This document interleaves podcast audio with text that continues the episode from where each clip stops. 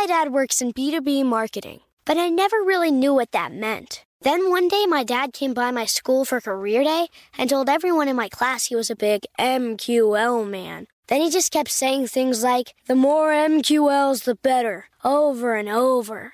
My friends still laugh at me to this day. I think it means marketing qualified lead. One thing's for sure. I'll be known as the MQL man's kid for the rest of my days. Why couldn't you just be a fireman or a lawyer? Why? You ruined my life, Dad. Not everyone gets B2B, but LinkedIn has the people who do. And with ads on LinkedIn, you'll be able to reach people based on job title, industry, likelihood to buy, and more. Start converting your B2B audience into high-quality leads today. We'll even give you a $100 credit on your next ad campaign. Go to linkedin.com/customer to claim your credit. That's linkedin.com/customer. Terms and conditions apply. LinkedIn, the place to be, to be. It's brand new, season 2. I'm Marissa Thalberg. And I'm Stephen Wolf-Bedetta. And we're excited to be back having bigger, bolder, and always real conversations. Straight from the C-suite front lines of marketing, media, and more. We have great friends joining from people you may know, like Wilmer Valderrama and Bobby Burke. And people you'll want to know. So grab a coffee or, hey, even an Aperol Spritz and come join us on America's #1 podcast network, iHeart. Listen to Brand New on the iHeart Radio app, Apple Podcasts, or wherever you get your podcasts. If you want to level up your marketing and business knowledge, look no further than the Marketing School podcast, hosted by Neil Patel and yours truly, Eric Siu. It is the #1 marketing podcast on Apple and number 15 on business in the United States. Now, if you want to listen to interesting conversations with operators that have been there, done that, also with other interesting guests, then listen to Marketing School every weekday on the iHeartRadio app, Apple Podcasts, or wherever you get your podcasts. Hi there, I'm Bob Pittman, Chairman and CEO of iHeartMedia. I'm excited to announce a new season of my podcast, Math and Magic, Stories from the Frontiers of Marketing. Our guests this season show us big risk can yield big rewards, like Rob Riley, the creative head of one of the world's leading advertising firms. I try to create environments where anybody can say anything without any judgment. Listen to a brand new season of Math and Magic on our very own iHeartRadio app, Apple Podcast, or wherever you get your podcast. I'm off my game today. No, you're not. That's true. People are going to have to start making better content. I think we're going to be talking about this for a long time. When you program for everyone, you program for no one. I think it's that we're a purpose-driven platform. Like, we're trying to get to substance. How was that? Are you happy with that? Yeah. This is marketing therapy right now. It really is. Yeah.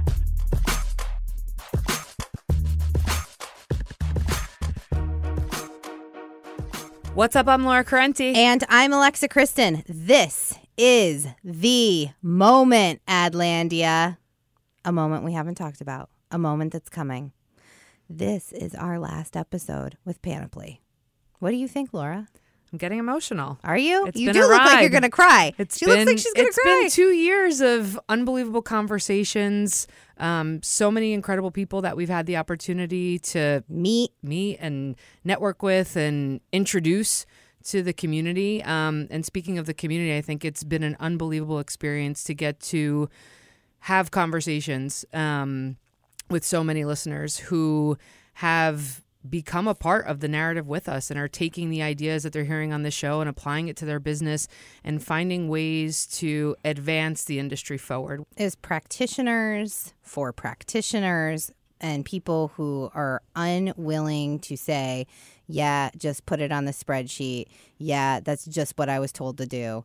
The people who are willing to question and take risk and say, what if, why not, but actually do it. And I think that's kind of the magic of the Adlandia community. Wow, I'm getting emotional too. So with that, we have the founders of The Infatuation, Andrew Steinthal and Chris Stang. Andrew's obviously been on the show. They've had incredible growth over the last year, really, since we spoke with him. And it's interesting to see how their entrepreneurial spirit and certainly ability to be scrappy and network and leverage all the assets that I think we value and turning their business into a contender in the food space. What I think that you and I find so compelling about them and what's so different about them is what I think Andrew talks a lot about is like, we're not going to sell someone. We're actually going to partner with people. And that means their relationships, their pitch, the work that they end up doing is totally different. He's like, we are idea guys that actually do things, build things, make things. We execute. We know how to do it. And that really is the spirit of, I think, Adlandia, the show, and the community of listeners that we have. So with that, our last episode at the Panoply Studios. We'll be right back.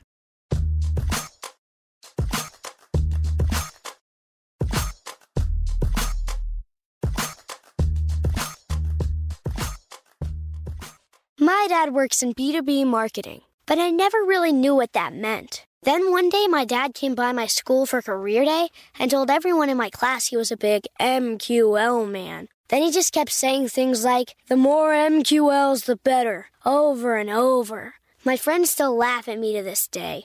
I think it means marketing qualified lead. One thing's for sure, I'll be known as the MQL man's kid for the rest of my days. Why couldn't you just be a fireman or a lawyer? Why? You ruined my life, Dad.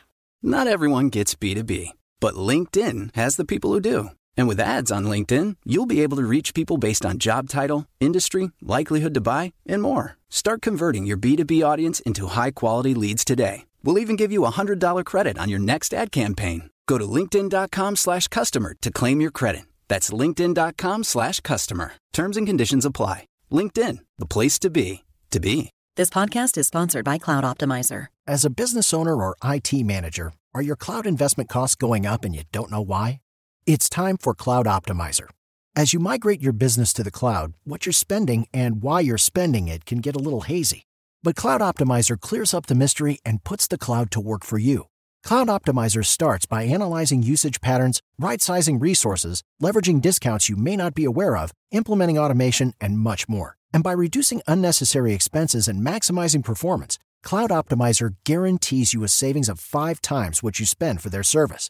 As you utilize cloud-based services more and more, you don't have to lose sight or control of your spend. You can stay agile, streamline your costs, and optimize your performance, plus save significant money with Cloud Optimizer.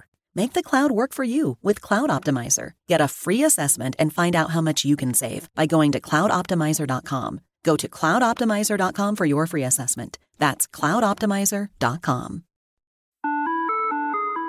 Hi there, I'm Bob Pittman, Chairman and CEO of iHeartMedia. I'm excited to announce a new season of my podcast, Math and Magic, Stories from the Frontiers of Marketing.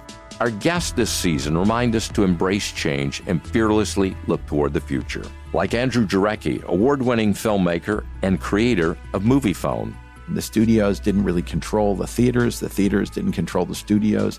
And I thought, well, there's a window in here where I could make things easier for the consumer and also make something that would be very useful for the industry. Or Kellen Kenny, Chief Marketing and Growth Officer at AT&T, who installed fiber in customers' houses rather than leading from afar.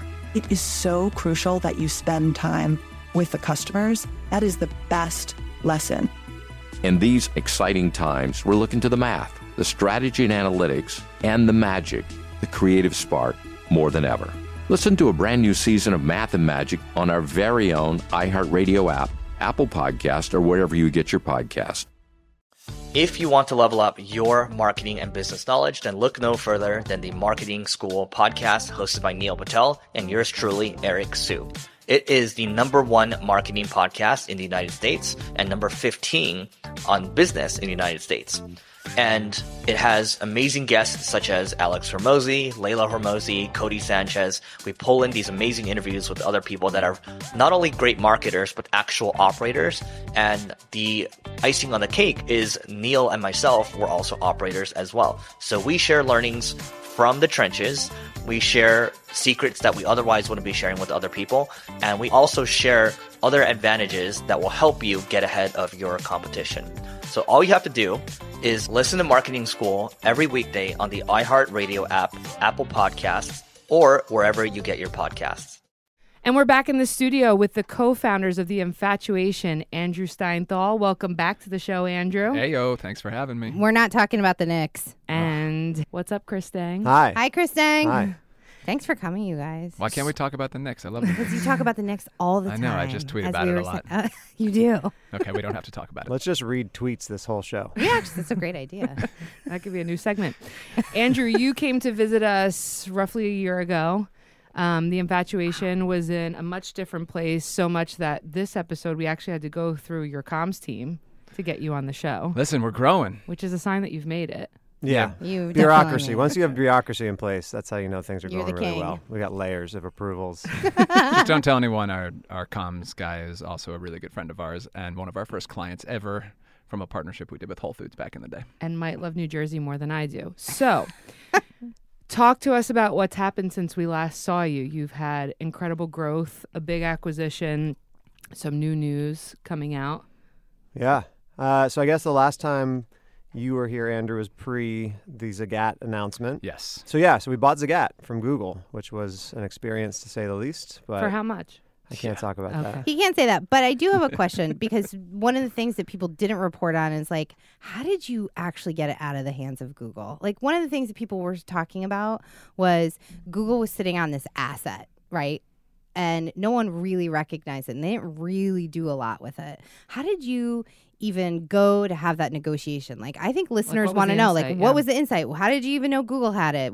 Were you just doing research? Were you guys tracking this stuff? And then who did you go and talk to at Google and say, you know what? Let's take it off your hands. So I'd love to give myself and everybody a whole bunch of credit about having this savvy, sit down strategically and then how we're going to go knock on Google's door.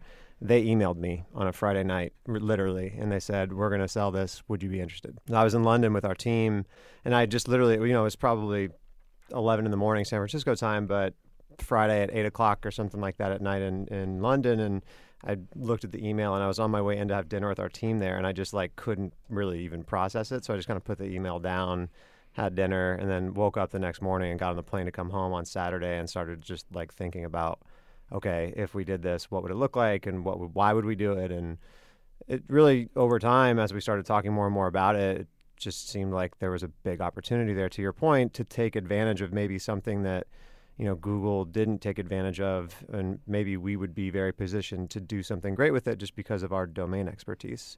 So how did they know about you guys? I don't know. I think they literally looked me up.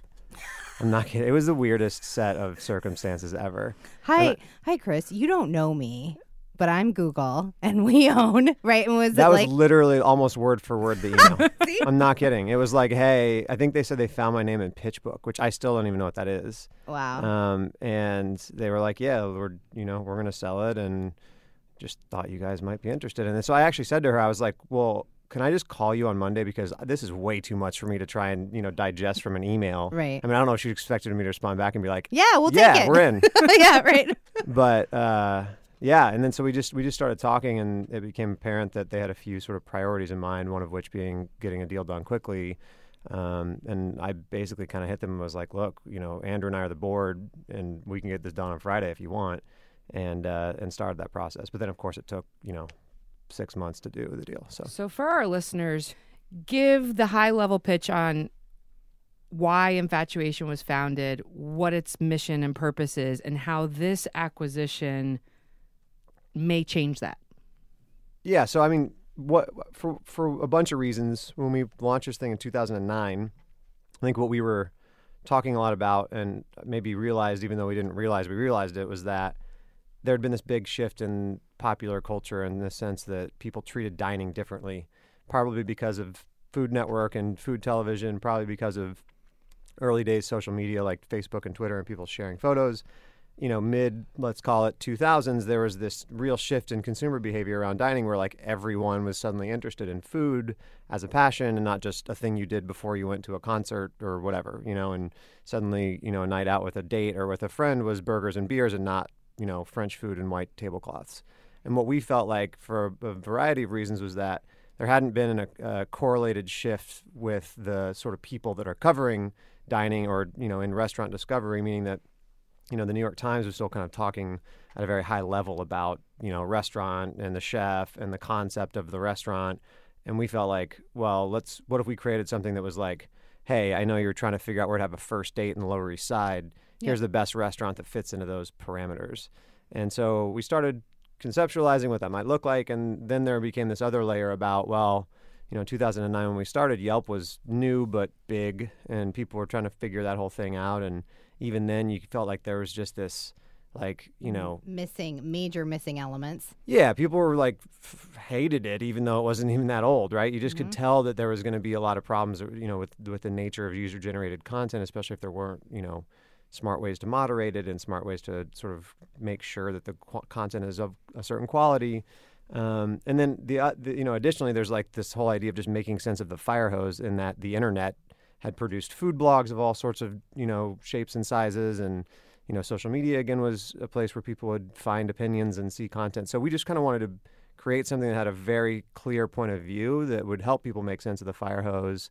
And then, like, you could agree with us or disagree with us, but at least you knew where we stood. Yeah. And then we wanted to make it funny and entertaining and all that other stuff. But that is and is still the thesis and the mission for The Infatuation, is to create situational restaurant recommendations for people and have a relatable voice and be, you know, have the tone that sounds like you're talking to a really knowledgeable friend.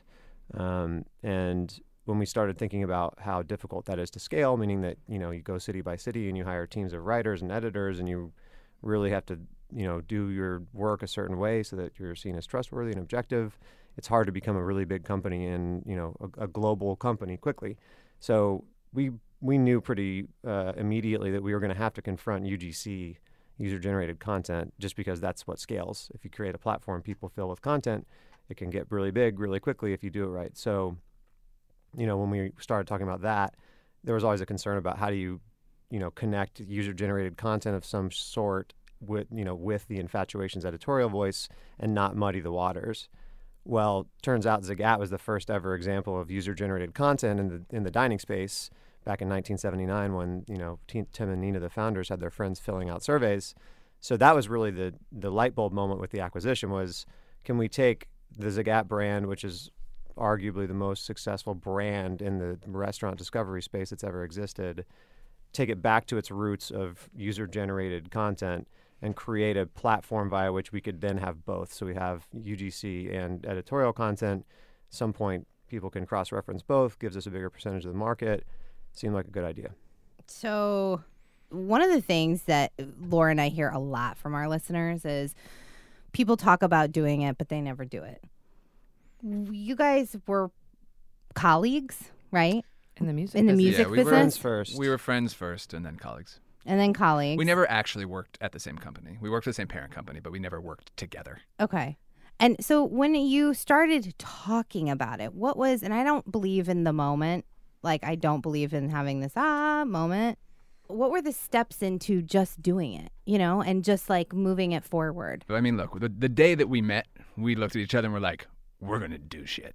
Right? like that was... How did you know? We just... 23 Coors Lights. Yeah, that was pretty much it. Actually. But, you know, we had a million different business ideas over the course of time. You know, we spent 10 years trying to figure out what it was that we were going to do together, you know, and at first it was going to be a record label. And once you get in the music business from the years 2002 to, you know, 2012, you realize that's not the best idea. That wasn't the best time to do that.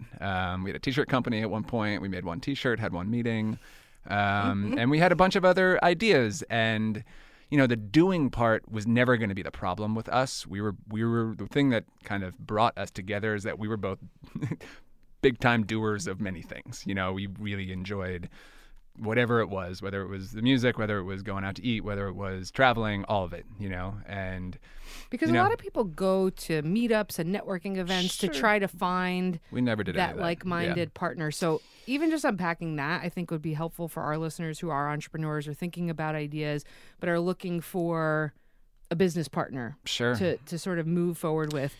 Aside from 23 Coors Lights and being doers, like what were the things that you looked for in one another and how you complemented each other to build a business? At first, we just got lucky. I mean, we... yeah. that's true. Actually, it really. I think we were probably. I think about this a lot because I actually don't know, but it's funny because sometimes when you tell these stories, you sort of tend to like embellish things and be like, oh, we just knew that we were going to be business partners, and usually that's bullshit. But actually, in our case, it was 100% true that we became friends because we were somehow certain we were going to be really successful together in business somehow. But I don't really know that either of us could articulate it then. Now, looking at how things have played out, the reason we've been successful is because we're very different, but we trust each other. So like, I have a totally different skill set than Andrew does and vice versa. And like, if you saw our day to day at the office, like we hardly interact with each other because we're both kind of off in our own worlds, but it's so fine because we know we're both trying to do the same things. And then ultimately, like there's none of that nervousness about like, well, what's he up to over there? Or what, you know, is he going to do the right thing in that meeting? There's none of that there. So if you have business partners that have the same skill set as you do, or that, you know, even if there's like an ounce of uncertainty or distrust, it can be really, really, really hard to even make it 3 steps out of the gate. So I think he's right. Andrew's right in that we did get lucky for sure because we just happened to have very different skill sets. I think the thing that isn't luck is that for whatever reason we recognized it. And then once we did end up starting The Infatuation, that then, as it started to play out, became really our biggest strength. I think you just gave tons of advice to brands and marketing teams because there's this really interesting thing about pairing people that are actually different but have the same ethos. So often, you know, CMOs and brand leaders are looking for this really cohesive team, and they're looking at attributes that are too similar. And there's like something there in the tension of being different that's brilliant. Yeah, it's really necessary. But yeah. The thing is the craziest part about all of this is that I feel bad for people that are just sort of having a checklist of, you know, I know the feeling of wanting to start something and wanting to start a business, and I understand and totally relate to that. But I can't imagine having like a checklist of being like, okay, I need an idea, and then I need a business partner, and then I need a business plan, and having to sort of like check those things off in order, because that's never how it happens. It's always so messy, and you know, you start doing one thing, and then another thing happens, and then something else comes up, and you maybe chase an opportunity or you don't. And that's the hardest part to tell. Like when you give people advice about how to start a business or how to find a co-founder, you can definitely give them fundamental pieces of advice like this, but so much of it is just like, you got to just start doing stuff and seeing what happens. So what was the first thing that The Infatuation did? Well, there's a story around this that's really funny, actually, because we've been talking for a while about doing what ended up becoming at the time called Immaculate Infatuation. And the only reason we actually pulled the trigger was that at the time I was single, and Andrew roped me into doing some like New York Post's like bachelor thing. Wow, I haven't thought about this. I just knew it. No, I blocked that out of my mind, obviously, because I just moved and I found the newspaper. I have a bunch of them. It's hilarious. So Andrew was like, "Oh my God, you just got to do this," because he was just so excited about me embarrassing myself in New York media. Yes. But so I was like, you know what? Fine, I'll do it as long as we launch this website thing, and I'll mention it in my blurb in the New York Post. And that was 100% the catalyst as to why we finally did it. It was like, all right, fine. If I'm going to do this embarrassing thing, give me something out of it. And that was what happened. Wait, so what was the traffic like? Oh, God, who knows? Like 4 people. I don't know. I really don't know. But that was it. And that's the thing, is it's always, that's the hardest step, is always just saying, cool, we're going to do it. Because once we started doing it, whatever we got from that New York Post thing, which was nothing, didn't matter. What we did, though, was we had this thing that we could now put into a newsletter that Andrew put, you know, we literally, between the two of us, put every person we knew on this email, and we sent it out. And that was the beginning of the whole thing. And that was it. And look, our careers in the music business came into play in a huge way. You know, I was a publicist, Chris was a marketing guy, and like we used our skill sets to drive this thing. Attributes that I love most about the both of you, and I think it comes through very clearly when you partner with you to do business, or the way you talk about your brand, is the sort of scrappiness and the leveraging of a network and the human connection and authenticity that you both bring to the marketplace, which is so refreshing.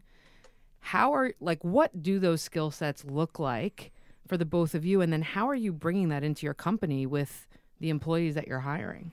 Sure. I mean, look, as a PR guy in music, right? Like, you get handed a bunch of crappy bands a lot of the time, and you got to hustle your ass off to try and make do something, find something that could potentially work. But then all of a sudden you get one or two good ones and you're like, oh, this is real, you know, and you can feel the audience talk back to you, right? Like immediately. And that's the kind of thing that happened with us, where we put this out into the world that, you know, we weren't sure. It could have been a not so great band, or it could have been somebody, you know, one that people wanted to hear more from. And immediately we felt this pull. And once we felt the pull from the public, we were like, let's go. And we kind of, you know, took this. We have one of the things that attracted each other to one another is just the drive part of it, right? We were both really determined to be successful, to win, to build something, to whatever it was within our careers or whatever we were going to build. And once we started rolling, that was how we went. And that really helped push us into, you know, what ultimately became leaving our jobs 5 years later and building a company. And I think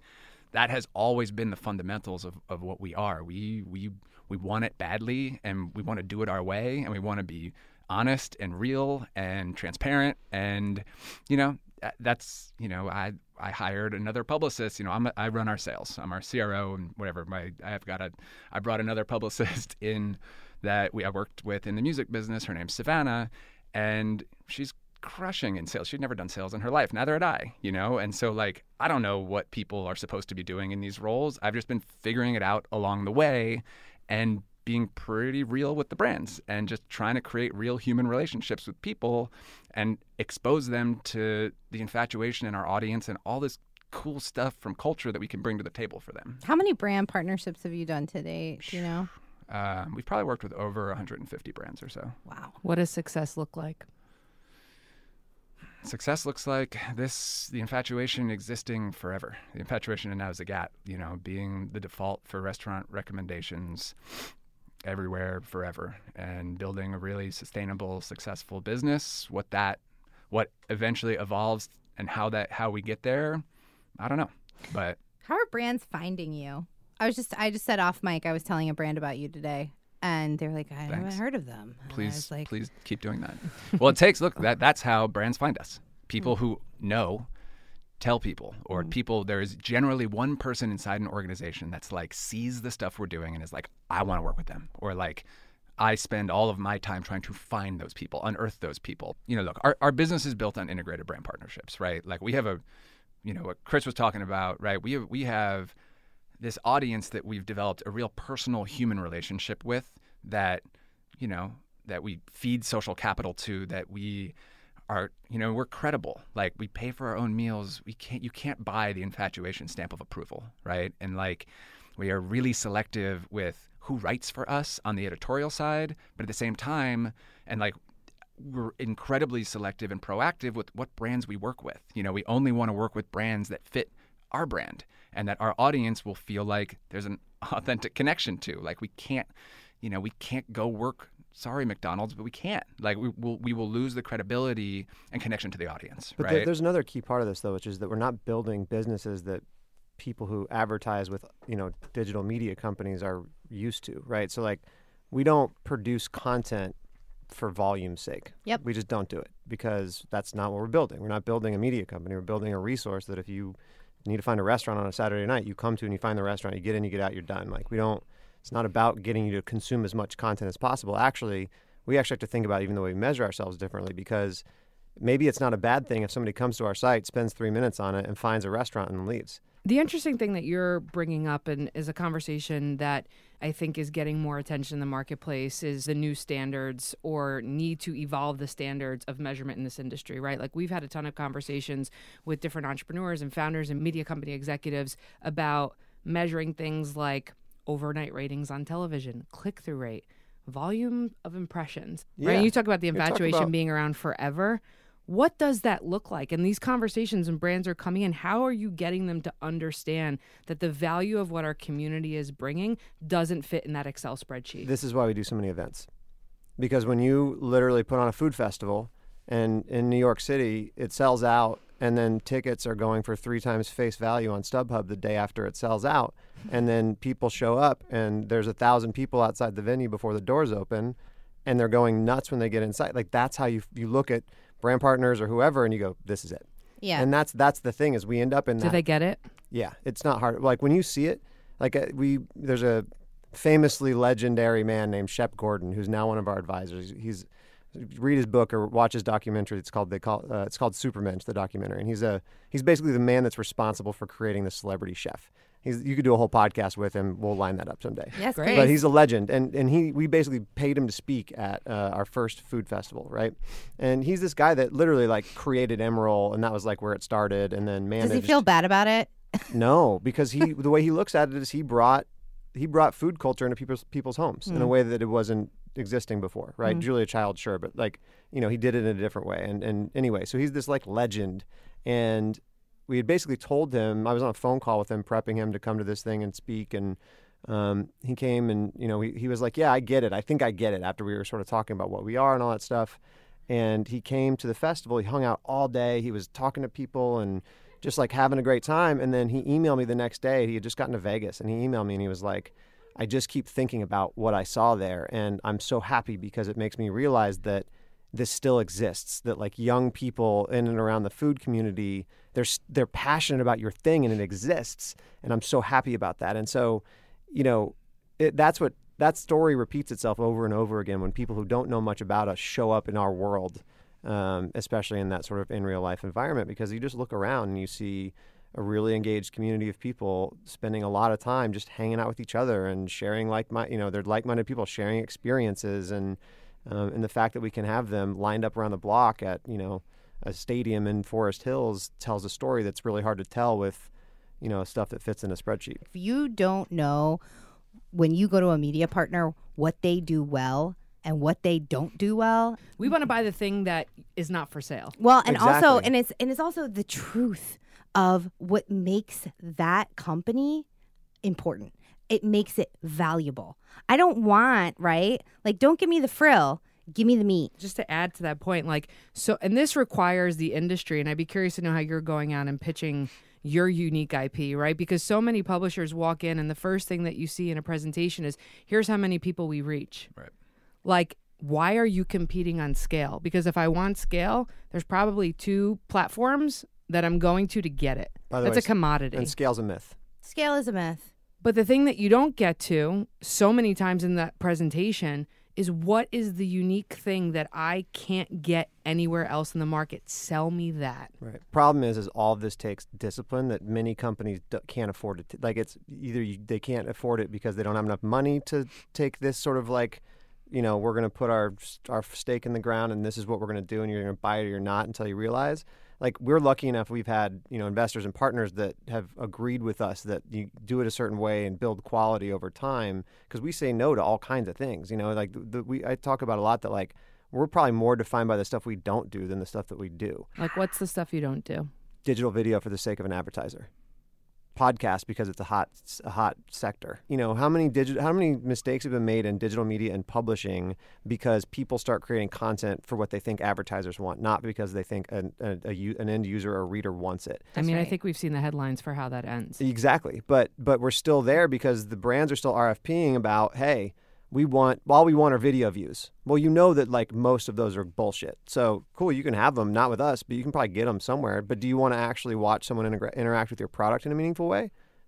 If you do, we can talk. Yeah. We're marketing partners and executors. We don't fit in the spreadsheet at all. We can play in the spreadsheet, but if you don't know who we are and you just look at the spreadsheet, you're not going to understand why to work with us. There's no context. Right? There's no context. So, for us, we are very proactive trying to work brand direct. Right, so we work with American Express, we work with Don Julio over at Diageo, we work with Smartwater inside of Coca-Cola and some of the other brands there, and we're super proactive with building long-term partnerships with brands that align well to our values and that are trying to, you know, reach our audience, you know, the kind of audience that we reach, which is the, you know, young influencer, but real influencer, not like nonsense marketing term influencer, people in their circles who are influential, right? The first ones in, who really care, because ultimately if you care and you spend the time figuring out where you're going to eat, right, you also care about what you're wearing, what car you're driving, what you're listening to, literally everything. Good taste is good taste. And, you know, we have an audience full of people with good taste. And, you know, it's really hard to reach those people, too. And so much of what we do is bringing those people out into real life. Last year, we did 65 events across all across the country and, you know, into the world in London as well. And, you know, we are able to cultivate localized audiences in a lot of different pockets that brands can interact with. Brands have goals. They have a whole narrative they want to ladder up to. We can be a great partner to help them do that. But it's a lot easier for us to do that on the front side of the RFP than on the back. You've got a couple of announcements we've heard that you want to share on the show. Yeah, sure. So we do a food festival. Not sure if everyone's aware, but now you are, called EatsCon. And it happens in both New York and Los Angeles. The Los Angeles festival is coming up this year on May 18th and 19th. And the most important part of that little phrase there is the and. This will be the first time we're doing 2 days. So we're scaling it up in Los Angeles, which is really, really exciting. And just sort of, you know, building on what we started 2 years ago in that market, which is the whole concept is really that, you know, as we built this massive audience of young people around the brand and around the content, we realized that our audience, and really probably an even larger audience of young people who are social media savvy and, you know, the people that walk around this planet between the age of 20 and, you know, 35, they're not going to like the New York City Food and Wine Festival because that's just not how they live their lives. And it's not necessarily what they're looking to do, which is dropping $850 for a weekend pass to go like eat a little tiny bite of prosciutto and, you know, catch a celebrity chef, you know, for 30 seconds. So we wanted to build something that felt more community driven, that felt more focused around the restaurants. We talk about it being like a music festival, but where the restaurants are the headliners. And we program it with speakers, and we have bands, and it's an awesome day, and now 2 days. But it's really an interesting part of our business that's growing, and it was an example of us moving into another space that's adjacent to us but feels very related to what we do, where we just saw a big white space. And there's other spaces like that that I think we're going to move into soon as well. But beyond food? Potentially.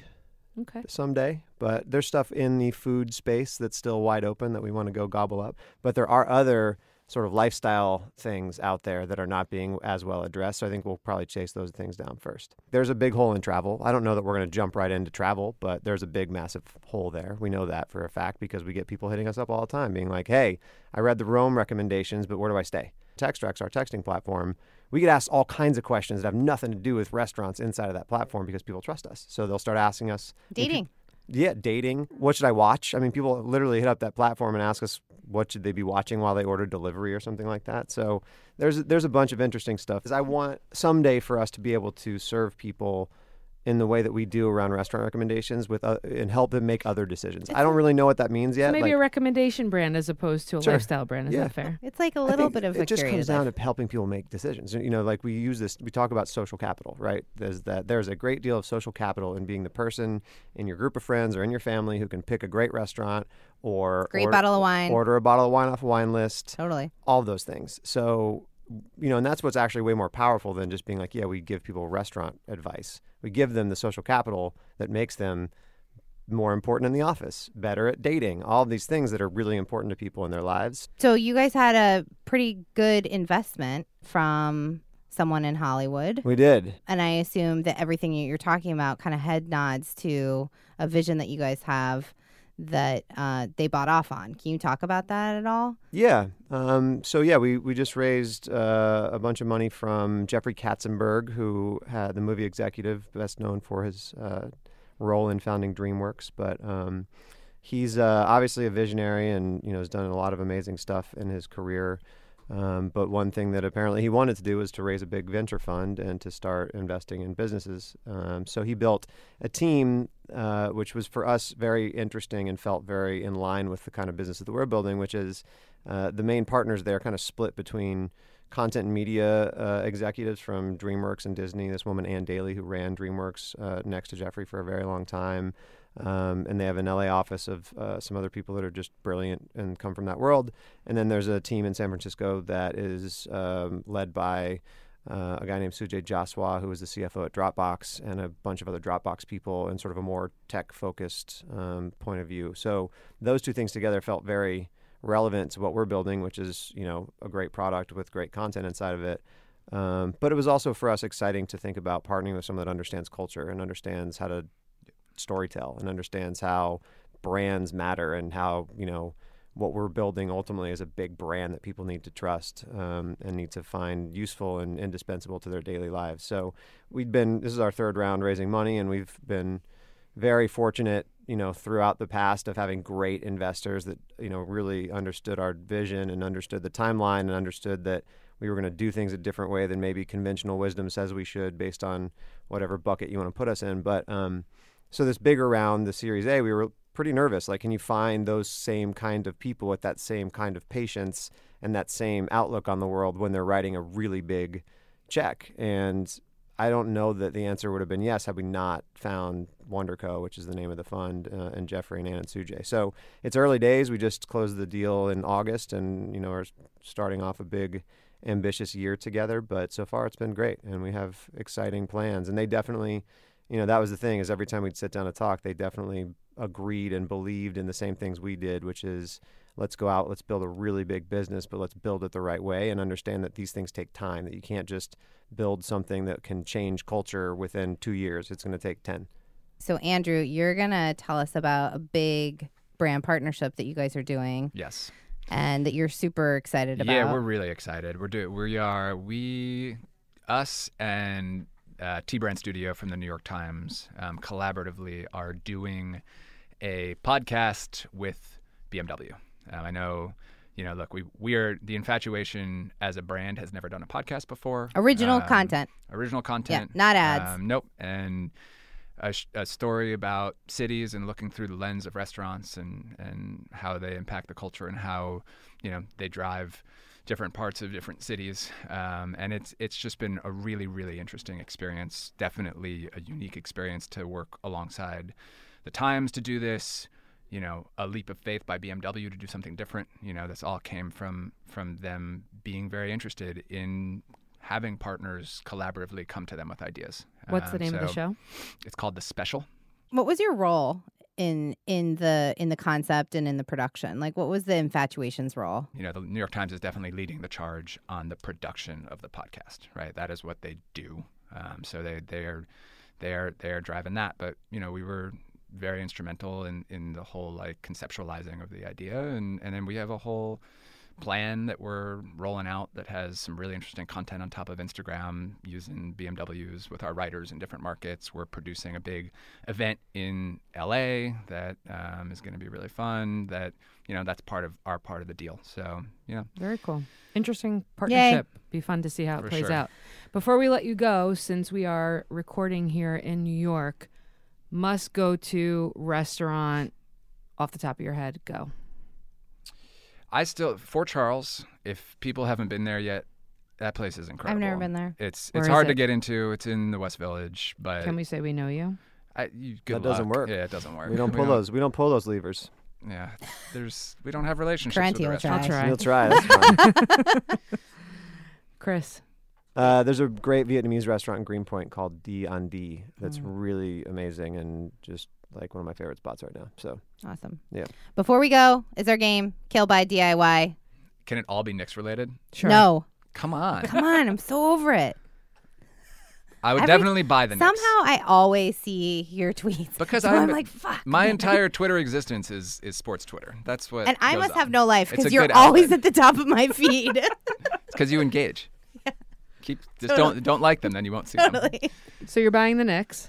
I'm going to buy the Knicks. I'm going to kill the traditional media agency model. More on that another time. Yeah. And what am I doing now? Buying things? No, what are you doing yourself? That. Builds a printer that actually works. That's a good one. I hate printers. They really suck. And, like, every time I need one, it just doesn't work. They all break. I know. Stang, all right, first time playing. This is exciting. Kill. What would you kill? Twitter. But what? It's because of your Knicks. No, it's not.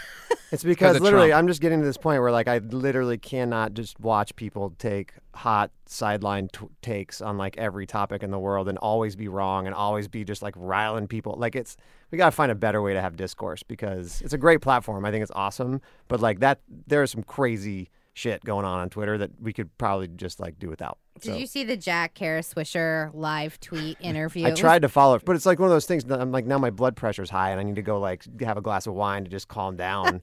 Like, I swear. Maybe I'll just kill my phone. Maybe it's just my phone. I don't want to kill another company. I'll just kill my phone. All right. Okay. All right. Yeah. Good. What would you buy? Another phone. Good. Very good. And what would you do yourself? Doing myself. I would love to build something that actually build something with my hand, like build a piece of furniture or something. What would you make? I don't know, based on the amount of money that like Scandinavian style chairs seem to sell for, I'd probably throw some sheepskin on a modern piece of wood and start a whole new business or something. Design within reach. That is so niche, man. Yeah, dude. I'm not going to be involved in that business. I'm super niche. If you don't know about The Infatuation, go check it out after listening to this show. Andrew, Chris, always a pleasure. Congratulations on all your success. If people want to build an event, a partnership, or just figure out where they need to go eat tomorrow night, how do they get in touch with you? Tweet at Andrew. At Shmooey. SCHMOOEY. Bring it on. I won't see it. You will never see it because he won't have a phone. He's on Twitter. He's on his way to buy a new one. All right, guys. Thank you so much. Thank you. So I could have gone on for like 5 hours. That could have went on forever. Like, where are we going to dinner? That conversation, I think, left me thinking about some of the key insights that Chris particularly was hitting on around social capital. And not being willing to compromise your core values for ad dollars and being comfortable in saying, like, you want to come and engage a community and create an experience that is going to drive lifetime value or long-lasting relationships with our audience, let's talk. However, if you're looking for scale and some sort of commoditized format, like, we're not for you. And I think what that will do for their business is indicative of where they're headed and the acquisitions they're making, the investments that they're taking, and thinking about how it stands up in the current marketplace. And I think what we've seen over the last few months is that people were chasing scale, which he was like, it's a myth. One thing we didn't ask that we should have asked, again, we could have gone on for 4 hours, was how long's your pipeline? Like, how long does it take to get someone to actually buy and do an activation? And how long does it take for them to get comfortable with that sale? Right, exactly. Right, which I think, so many people are quick to close the sale, but as you get into the weeds of the project, you start to realize that maybe there's not a whole lot of alignment here. I think that's a great point, Laura, and I think that Andrew, also, what he was saying is, like, we do it in front of the work. The process in front of the work is like, let's get to know each other. I want to understand you. What are you really trying to do? Who are you really trying to speak with? And what's your equity, right? And those details are not in an RFP. Nope. Not in a standard RFP, right? And they even said, we get RFPs. But the way they are handling that, the way they think about the RFP, totally different. Infatuation. They're going places. And so are we. So speaking of that, we are going to take a brief hiatus. And we will be announcing shortly on our Twitter at Adlandia Podcast where we will be set up next. And how you can join us. We must thank all of our friends and family at Panoply for giving us this incredible platform and opportunity. In particular, Jacob Weisberg, Matt Turk, Andy Bauer. We have to thank our most incredible production partners who have stuck with us to make the show what it is. So big thank you to Laura Mayer, Cameron Drews, Laura Morris, and our own Dana Bialik. The producers we've worked with and we've had the opportunity to get to know are phenomenal. You guys should reach out to them because they know what's happening in the audio space. They can come in, they can help your brand, they can liaise with the studios. They're amazing. And we are even going to give you Dana's email in the description of the show so you can get a hold of her because she is one of the best. So Adlandia, we will be back, not in 2 weeks, but soon enough. Thank you so much for sticking with us. We can't wait to share what's next. See you soon. Full disclosure, our opinions are our own. It's brand new, season 2. I'm Marissa Thalberg. And I'm Stephen Wolf-Bedetta. And we're excited to be back having bigger, bolder, and always real conversations. Straight from the C-suite front lines of marketing, media, and more. We have great friends joining from people you may know, like Wilmer Valderrama and Bobby Burke. And people you'll want to know. So grab a coffee or, hey, even an Aperol Spritz and come join us on America's #1 podcast network, iHeart. Listen to Brand New on the iHeart Radio app, Apple Podcasts, or wherever you get your podcasts. If you want to level up your marketing and business knowledge, look no further than the Marketing School podcast, hosted by Neil Patel and yours truly, Eric Siu.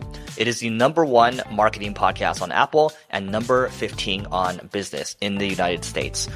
Now, if you want to listen to interesting conversations with operators that have been there, done that, also with other interesting guests, then listen to Marketing School every weekday on the iHeart Radio app, Apple Podcasts, or wherever you get your podcasts. Hi there, I'm Bob Pittman, Chairman and CEO of iHeartMedia. I'm excited to announce a new season of my podcast, Math and Magic, Stories from the Frontiers of Marketing. Our guests this season show us big risk can yield big rewards, like Rob Riley, the creative head of one of the world's leading advertising firms. I try to create environments where anybody can say anything without any judgment. Listen to a brand new season of Math and Magic on our very own iHeartRadio app, Apple Podcast, or wherever you get your podcast. Rachel Zoe here, and we're going back to the Rachel Zoe Project for a very special takeover on my podcast, Climbing in Heels. Come with me as I take you back to season 1 to give you all the behind-the-scenes details and drama. I'll be joined by some special guests that'll be helping me share the real stories behind the most iconic moments in the show. So do not miss this special takeover of Climbing in Heels. It's going to be bananas. Listen to Climbing in Heels with Rachel Zoe on the iHeartRadio app, Apple Podcasts, and wherever you get your podcasts.